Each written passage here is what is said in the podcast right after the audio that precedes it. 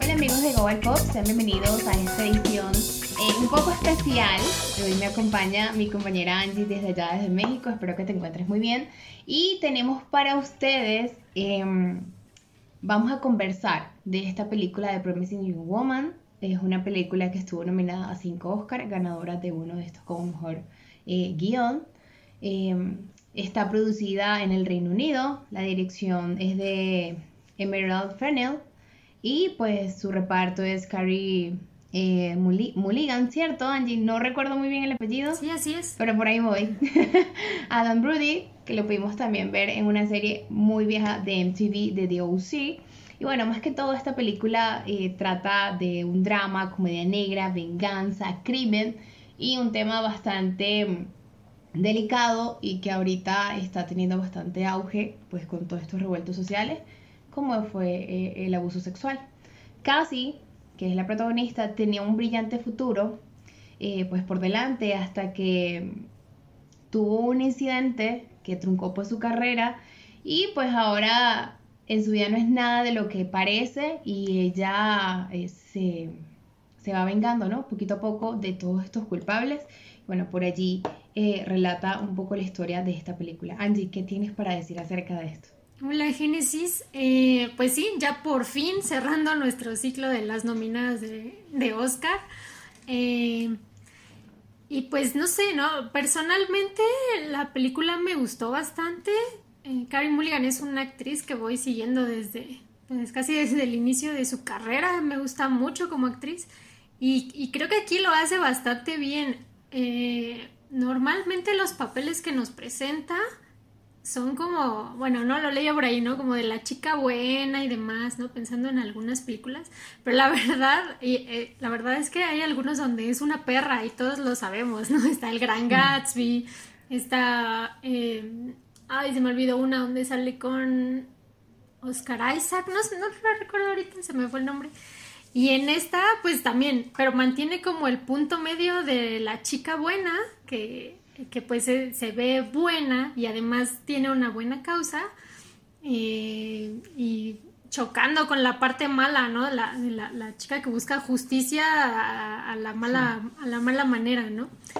Y creo que la película maneja bien esta, esta mezcla que mencionas, ¿no? Como un poco de comedia negra, eh, tenemos algunos momentos eh, pues dramáticos, ¿no? Sobre todo toda, otra vez spoiler, spoiler, eh, todo esto de la, de la muerte de la amiga, ¿no? Por ejemplo, la escena en la que está platicando con la mamá es como muy, muy tierna, todo esto. Y eh, pues también el, drama, ¿no? Pero la, la, la, comedia como que no se deja, ¿no? Siempre tiene como estos tintes y, así como hasta se podría considerar cruel. Pero pues me parece que lleva un muy buen ritmo la película. Les digo, yo la verdad es que sí salí como no sé, no, me sentí así con todo el girl power al máximo después de, después de verla. Eh, y pues sí, ya lo mencionaste, fue ganadora de, de Oscar a Mejor Guión. Esta, la, bueno, la guionista y la directora que es Emerald Fennell, eh, la hemos visto como actriz, ha, salido en The Crown, ha salido en algunas otras películas como la la chica Vanessa, Ana Karenina, Albert sea, ya tiene como un poco de carrera eh, dentro de la actuación, pero esta es su ópera prima, es su primer largometraje, ya hace un par de años hizo un corto, pero esta es como tal su primera, su primera película y pues ya se va estrenando con un Oscar, ¿no? Entonces, pues va bien, habrá que ver qué, qué sigue con ella y bueno, no sé, tú Génesis, ¿qué tal? ¿Qué otras cosas tendrá para ofrecernos más adelante? Bueno, en lo personal no, no me gustó mucho. No sé si fue por la trama como tal. Eh, no sé, es como que esperaba un poquito más. A veces las actuaciones pues de, de casi en, durante el transcurso de la película. No sé, no me gustó, no me enganché como tal. Obviamente pues la historia eh, la entiendo como mujer y, y ha sido como eh, punto crítico en este movimiento pues feminista que está surgiendo a nivel social. Y de verdad pues que al ver el tráiler de la película te da a pensar de que ay, es una joven súper brillante, prometedora. Y también pues que se le hace una crítica feminista que mete a todos los hombres dentro del mismo saco a causa pues de, del, del inconveniente este que pasó. Pero es más compleja que esto porque no representa como tal moralmente pues como superior o algo así. Y muchas de sus propias acciones son como que reprobables porque ella decía algo pero después hacía otra cosa, entonces su comportamiento completamente distinto de un papel a otro, entonces los hombres también todos confundidos. Pero es que si nos vamos un poquito al fondo del por qué ella hacía esto, pues logramos entenderla, ¿no? Y también es que hay varios personajes femeninos dentro de la película que también enfrentan la ira de Cassie por su propio comportamiento dudoso, ¿no? Ya sea la decena de la universidad, perdón, la decana de la universidad que no investigó como tal el, la acusación que se hizo al momento, y en diversos grados también hay múltiples personajes también que de ambos sexos, ¿no? Que son cómplices de todo esto. Entonces, como te digo, el, el fondo de la película, bien, la trama en lo personal no, no me gustó mucho. Ok. Eh, no sé, bueno, a mí me gustaría como mencionar eh, esta parte que dices que, retoma como todo el movimiento feminista eh, y lo, hace de una manera muy curiosa, ¿no? Porque si hay aquí, nos están escuchando fans del terror o del género del exploitation, sabrán que el rape and revenge, que se traduce como violación y venganza, es un, es un subgénero que sobre todo en los 70s, 80s tuvo su auge, así con este, ¿cómo se llama? I Spit in Your Rape y, algunas otras películas que, tienen pues esta trama, ¿no? La chica que es violada y regresa casi de la muerte a vengarse, ¿no? Y por ahí quisiera como hacer un, comentario, ¿no? Eh, tratando de no no este, crear polémica, no, no sé, solamente es como algo que leí. Hay un libro llamado La teoría King Kong de una autora que se llama Virgin Despentes. Esta, esta mujer también eh, es directora de una película que se llama Viólame, eh, es una película francesa. Y bueno, ¿no? En este libro nos, nos comenta algo que al menos yo cuando lo leí como que me impactó, ¿no? Porque la verdad es que nunca le había dado ese sentido que decía que cuando vemos una película donde hay una violación, eh, la mujer pues siempre busca como la venganza así brutal, ¿no? Y ella nos dice, pero si tú, si tú te das cuenta, estas películas son dirigidas por hombres. Entonces, de alguna forma es como algo que haría un hombre, ¿no? Un hombre siempre se va a ir hacia la violencia para, para destruirlo, ¿no? Y, por ejemplo, yo en esta película, aunque sí están como estos toques de violencia, ¿no? Sobre todo hacia el final de la película, siento que sí hay como más cabeza a otras películas donde pues es así, ¿no? La brutalidad y vamos a matar y vamos a... ¿Ves? Sobre todo estas películas que son como muy tiradas hacia el gore, ¿no? Eh, y aquí pues no, lo veo como más, como algo más planeado y y pues además es como algo que le sale del corazón a casi, ¿no?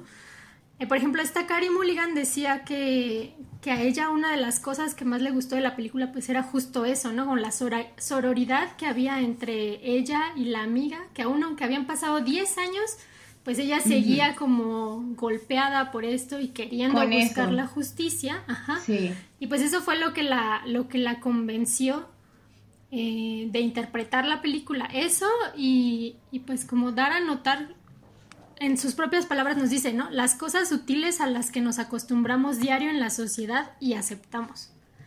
Entonces ahí es como algo que sí queda para reflexión, pienso yo. Sí, es que pues vuelvo, vuelvo al, al punto que estaba haciendo mención cuando nos vamos al trasfondo de la película, sabemos que es algo por el cual por lo menos una mujer lucharía, ¿no? O, hasta cierto punto, eso también va... Son muchas cosas que conllevan a que la mujer reaccione de alguna u otra manera, porque como pueden reaccionar, como podemos ver en la película, son casos que pueden suceder a la vuelta de la esquina. Eh, podemos encontrar la otra parte de la moneda, donde la mujer queda callada, em, no cuenta nunca esto, puede que se guarde pues este secreto durante toda la vida o puede que ah, después de los años, 10, 15, 25 años, no sé, pues el tiempo que sea necesario para ella hablarlo, ella lo confiesa, ¿no?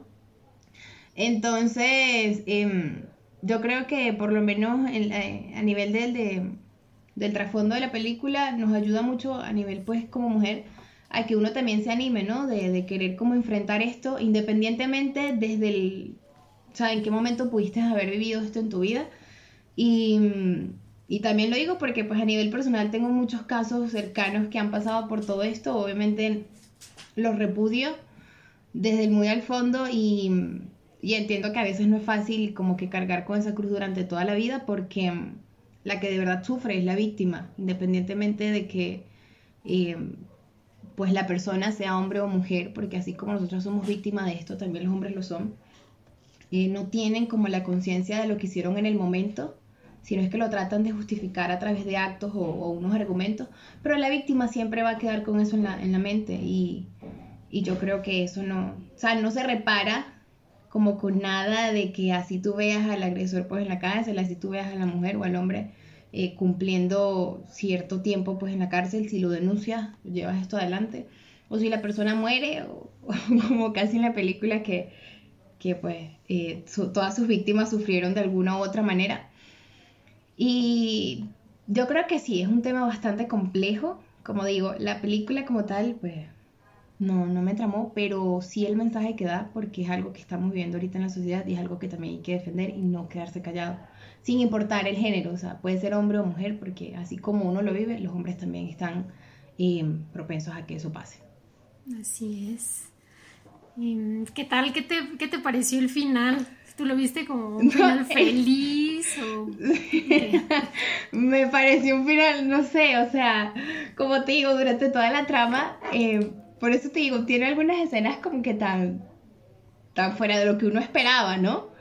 Que yo la vi con mi familia, cada vez que, que voy a, grabar podcast le digo a mi familia que me acompañe a ver las películas para también conocer sus opiniones y todo, y que, ay, Genesis, no puedo creer que haya ganado de Oscar, y yo sí, se ganó un Oscar, mejor guion, no, en serio, sí, pero bueno, o sea, eso es lo que la entrega no, nos mostró.